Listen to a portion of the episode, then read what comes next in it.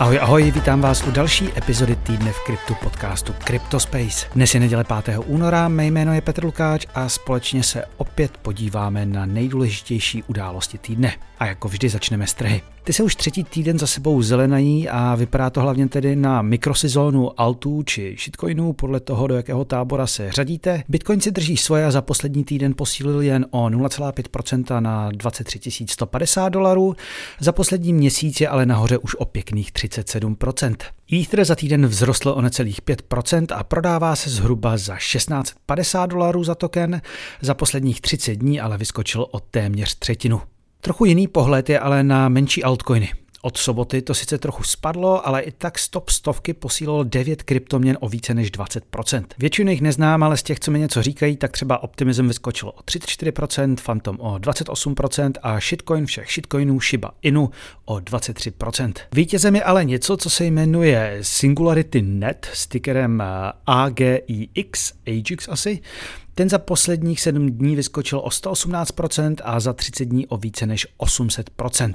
O tom jsem v životě neslyšel, ale očividně se veze na aktuální vlně popularity umělé inteligence, protože podle jejich webu se jedná o decentralizované tržiště pro umělou inteligenci, které vytváří, cituji, férovou distribuci moci, hodnot a technologie a to vše pomocí blockchainu. Konec citace. Dál jsem to radši nečetl, takže do your own research, ale trochu to bublá bublinou. Každopádně, před pár týdny jsme tu v prvním díle slavili opětovné přehoupnutí celkové kapitalizace přes 1 milion dolarů a teď jsme už na bilionu a 130 miliardách. Někteří nadšenci už věští návrat dalšího bullrunu, já bych s tím byl ale ještě opatrný k něčemu dlouhodobějšímu nebo možná jenom i k udržení stávajících cen by se muselo změnit i makro a to asi v nejbližší době úplně nehrozí. Každopádně my jsme včera k trhu nahráli eh, novou epizodu pro předplatitele, kde teda je i jeden projekt, eh, do kterého jsme takzvaně vyapili. Takže pokud vás zajímají nějaké čtyři hlavní kategorie, do kterých možná má smysl investovat uh, jako na přípravu pro další bullrun, tak můžete jít na herohero.co lomeno CryptoSpace, kde už je těch bonusovek habaděj. Naposled třeba o investování se šéfem Raiffeisen investiční společnosti Jaromirem Sladkovským. To je konec trhu a pojďme na zprávy.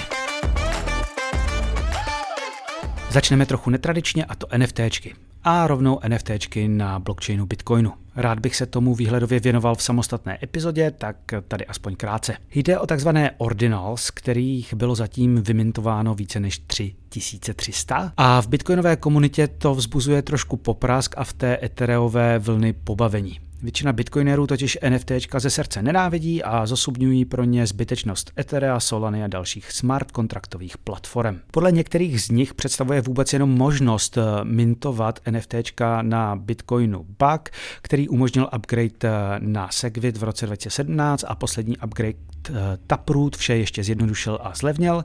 Technikálie nechám na jindy, vývojář Casey Rodarmor nicméně přišel na způsob, jak velmi levně na blockchain posílat nefinanční transakce, které mohou obsahovat unikátní data, jako jsou třeba obrázky nebo audio či video soubory. Ty se například na rozdíl od Etherea přitom zapisují přímo na blockchain. Eh, vedle toho je tu ale i reálný dopad, Ordinals totiž zabírají v každém bloku pořádný kus místa. Ve středu tak byl vytěžený vůbec největší blok v historii o velikosti 3,95 MB z maximálních 4 MB.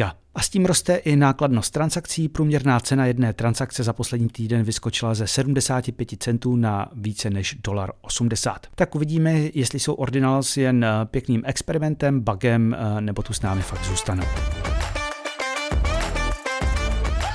No a co by byl týden v kryptu bez FTX? Burza na příkaz soudu konečně zveřejnila seznam svých věřitelů. Když se dříve mluvilo o statisících uživatelů, maximálně milionu, tak podle dokumentů jich bylo 9,6 milionů. Jména jednotlivců zůstala anonymní, ale na seznamu se našla uh, řada velkých hráčů, včetně amerických či mezinárodních úřadů, bank, médií, charit či kryptofirem. Jsou tam takoví giganti jako Google, Amazon či Bloomberg a ze světa krypta Chainalysis, Galaxy Digital, Binance nebo Polygon Network. Musím dodat, že u nich nejsou zveřejněny částky, které jim FTX dluží, takže se může jednat třeba jen o stovky dolarů. A abychom se nenudili, byl ohlášený další film o FTX. Hollywoodský herec Mark Wahlberg bude produkovat nový dokument, který prý bude zkoumat vztah FTX a Binance, respektive jejich zakladatelů sama Bankmana Frida a CZ. Škoda, že jména fyzických osob zůstala anonymní, bylo by zajímavé vidět, kolik Markovi FTX visí. A teď k další zkrachovalé firmě Celsiusu. Minulý týden totiž na soudu přistálo hned několik zajímavých dokumentů. Posledně jsme si říkali, že zkrachovalá pseudokryptobanka pravděpodobně svým uh, střadatelům vyplatí značnou část jejich prostředků zpět. Teď je jasné, že musíte splňovat několik pravidel. Částka nesmí svou hodnotou přesáhnout 7,5 tisíce dolarů, musíte updateovat své informace ohledně KYC a pravidel proti praní špinavých peněz a musíte mít dostatek prostředků na poplatky sítě nutné k poslání kryptoměn na vaší peněženku. Zpět pak dostanete 94% svých úspor, o zbytku soud zatím nerozhodl. Jestli na tom seznamu jste, se můžete rovnou přesvědčit. Minulý týden přistál na soudu seznam eh, s více než 14 stránkami, kde jsou všichni věřitelé, na které se výběry vztahují, a to s celým jménem. No No a vedle toho u soudu přistály i zprávy o tom, jak to ve firmě Celsius před jejím krachem vůbec vypadalo. A asi vás nepřekvapí, že to žádná sláva nebyla a že by si šéf firmy a její zakladatel Alex Mašinsky mohl podat rukou se Semem Bankmanem Freedem. Eh, jehož roli v pádu obří burzy FTX asi nemusím připomínat. By the way, minulý týden například na povrch vyplula zpráva, že obě firmy s miliardovými vklady svých uživatelů používaly stejný a u nás asi nepříliš známý program na účetnictví QuickBooks. Na tom by asi nebylo nic tak strašného, kdyby se nejednalo o program určený pro živnostníky a malé, maximálně středně velké firmy, a ne konglomeráty s miliony zákazníků, stovkami bankovních účtů a tak dále a tak dále. Výsledek byl u obou firm totožný, prakticky nikdo neměl kompletní přehled o stavu financí, ať už Celsiusu nebo FTX a vyšetřovatelé nyní u obou mají problém poskládat vše dohromady. Takže možná to k něčemu nakonec bylo. Každopádně, v úterý zveřejnil americký soud zhruba 700 stránkovou zprávu konkurzní správkyně, Eh, firma prý nikdy v historii nebyla ani jednou v zisku, prováděla eh, divné vnitřní machinace, uměle nafukovala hodnotu svého tokenu CEL, kterým opět ručila za některé úvěry a prostředky nových klientů používala k vyplácení těch starých. Když to vypadá jako pyramida, smrdí to jako pyramida, tak to asi bude pyramida. A opět je to jako přes kopírák z FTX, u které detaily o manipulaci s vlastními tokeny, kterými ručila za úvěry, vypluly na povrch jen o týden dříve. Podle vyšetřovatelů Celsius prostě uvnitř fungoval naprosto jinak, než jak se snažil prezentovat navenek a podvedl tak tisíce svých uživatelů i investory. Ve čtvrtek tak státní zástupkyně Leticia James obvinila Mašinského z podvodu a připravuje trestní stíhání. Smutný konec firmy, která jednu dobu spravovala aktiva za 20 miliard dolarů. A aby nebyl chudák Alex Mašinsky z Celsiusu sám, je tu ještě jedna aspoň trochu dobrá zpráva.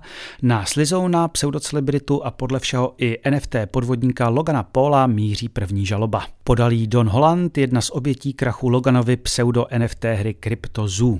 Jednalo se prý o tzv. rug to je v kryptožargonu předem připravený podvod na uživatele. Celý případ okolo kryptozů je něco naprosto strašného a nebudu to tady popisovat do detailu, vše před měsícem a něco zveřejnil youtuberový investigativec Kofízela. Ve zkratce šlo o to, že známý influencer a jeho tým přišli se skvělou NFT hrou, vybrali od lidí miliony dolarů a pak jedno velké nic. K dokončení hry nikdy nedošlo a noví investoři zůstali s naprosto bezcenými tokeny. Logan se pak rozhádal s některými lidmi, co za projektem stáli a od Kryptozu postupně odešlo hned několik vývojářských týmů, kteří měli hru vyvíjet. Proč? Protože jim prý Logan Paul nikdy nezaplatil. Dejte si rozhodně videa od Kofízely a pak můžeme společně recitovat Schoř v pekle šmejde. 20. února ukončí svoji činnost vůbec první ETF fond, který se zaměřoval čistě na NFTčka takzvaný Defiance Digital Revolution ETF, který se na New Yorkské burze cených papírů obchodoval pod tickerem NFTZ, se přitom rozjel teprve v prosinci 2021 a investoři skrze něj mohli spekulovat na vývoj nejen samotných NFTček, ale i firem z oboru. Před rokem a něco jeho šéfka Sylvia Jablonsky přitom prohlásila, že by NFTčka mohla být větší než internet. No tak asi Sylvia předběhla dobu. Sešup na trhu totiž sebou vzal i NFTZ, jeho cena začínala na 22 dolarech, dnes se prodává zhruba za 6 dolarů za kus. No a když už máme dneska tolik NFT zpráv, tak vám přidám ještě jednu. Známý japonský pop-artový umělec Takashi Murakami vydá kolekci 13 NFTček, které budou spojeny s fyzickou kopií z nové kolekce švýcarského výrobce hodinek Hublot. Vidět je budete moci na ženevské výstavě už letos v Dubnu a bude na nich prý ikonický Murakamiho emblém usmívající se kitky. Já ho teda neznal. Každopádně budou k mání exkluzivně pro ty, kdo si koupil jednu z hublot NFT, z které firma spolu s Murakamim vydala loni v Dubnu. A teď už jen telegraficky. Automobilka Tesla loni podle svého podání na komisi cených papírů prodělala na své investici do Bitcoinu 140 milionů dolarů. A to jen loni. Firma nakoupila před dvěma lety za 1,5 miliardy dolarů v době, kdy se jeden Bitcoin prodával za více než 46 tisíc dolarů za kus, prakticky dvojnásobek dnešní ceny. Většinu svých mincí postupně Tesla prodala, podle říjnových informací pro investory v té době firma stále držela mince za 218 milionů dolarů. Britské ministerstvo financí představilo plány na budoucí regulaci krypta. Základní pravidlo bude, že se například kryptoburzy budou držet již existujícího zákona o finančních službách a trzích z roku 2000 a budou tak muset požádat o licenci předtím, než si v zemi otevřou pobočku. I když politici slibují, že se pokusí do legislativy začlenit v uvozovkách unikátní vlastnosti krypta, plánují si zároveň více posvítit na různé lending platformy, insider trading a další. Plánují prostě pravidla, která mají vést k větší ochraně drobných uživatelů. Po loňském roce se asi není čemu divit. Když už jsme u lendingových platform, tak společnost BlockFi, kterou se pokoušela zachránit FTX, to víme, jak dopadlo, dostala od soudu povolení k prodeji svých aktiv. Kromě kryptoměn bude k mání například i 8 000 zařízení na těžbu bitcoinu.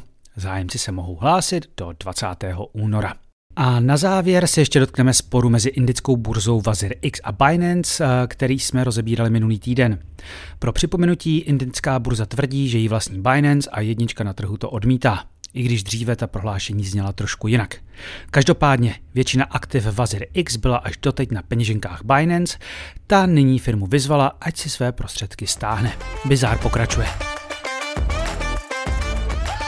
A to je z novinek v kryptosvětě pro tentokrát vše. Pokud chcete navnadit, tak tento týden v Cryptospace bude dlouhé povídání s europoslancem Ondřejem Kovaříkem o tom, co je to vlastně ta Mika, co nás od ní čeká a jestli na ní jsou české firmy připravené. Protože to vypadá, že licenci budou potřebovat i mnozí živnostníci. A v bonusové epizodě na Hero Hero pak rozebíráme čtyři typy aktiv, do kterých by bylo možná dobré investovat před dalším bull marketem.